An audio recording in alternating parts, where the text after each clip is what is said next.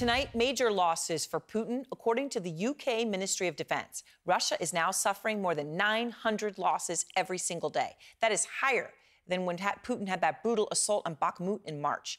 This is happening in a massive battle right now in the town of Avdiivka in eastern Ukraine. And it comes as CNN tonight has never before seen video from a Ukrainian soldier who recorded his terrifying experiences in the trenches. Anna Coren is out front. In the pre-dawn light, a cacophony of military firepower fills the air. Incoming explosions, outgoing fire. As one of Ukraine's assault infantry units of the 47th Mechanized Brigade tries to take back trenches in Avdiivka, captured by Russian forces. We need drones, we need drones, says company commander Oleg Sentsov, filming on his GoPro. The bastards are sitting in the tree line shooting at us, he explains. In a rare interview, the former filmmaker, imprisoned by the Russians in 2014 for five years, tells me about last month's mission in what has become one of the hottest spots on the Eastern Front. My goal was for people to watch this and know what this war is really like because it's very important to record it so that people know now and know later what a cruel and terrible war it is. One of his troops has been hit. They remove his body armor to reveal a bullet hole. As they apply a chest seal, the team has even bigger problems on their hands. Duck, the tank is coming, yells one of them. And then the war from the sky begins. Drone, drone, FPV, cries a soldier.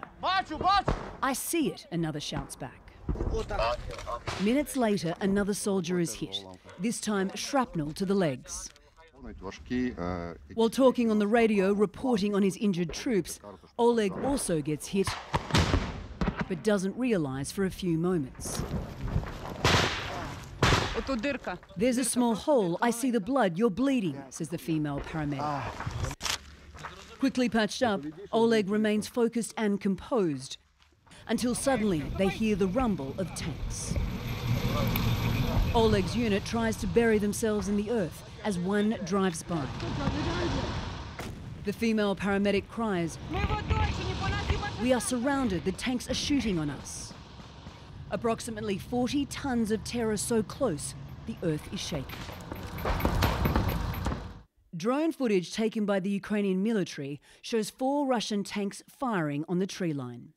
Positioned in those trees are three Ukrainian assault groups in trenches spread out over a kilometre. Oleg's unit is in the middle. They were the only ones to be spared. We failed to hold our position and had to retreat. We had injuries but survived, but the other two groups were almost completely destroyed. This is the first time Oleg has failed a mission as commander in the almost two years that he's been fighting. The 47 year old tells me he wants the world to know the truth on the front line. A war this father of four is returning to this week. Erin, this is the reality on the front line. This is what the war here in Ukraine looks like. And recently we heard from the Commander in Chief of the Ukrainian Armed Forces, General Zaluzhny, who said this war is now a stalemate as fierce and bloody fighting continues on both sides just to hold ground. Erin. All right, Anna, thank you very much in Kiev tonight.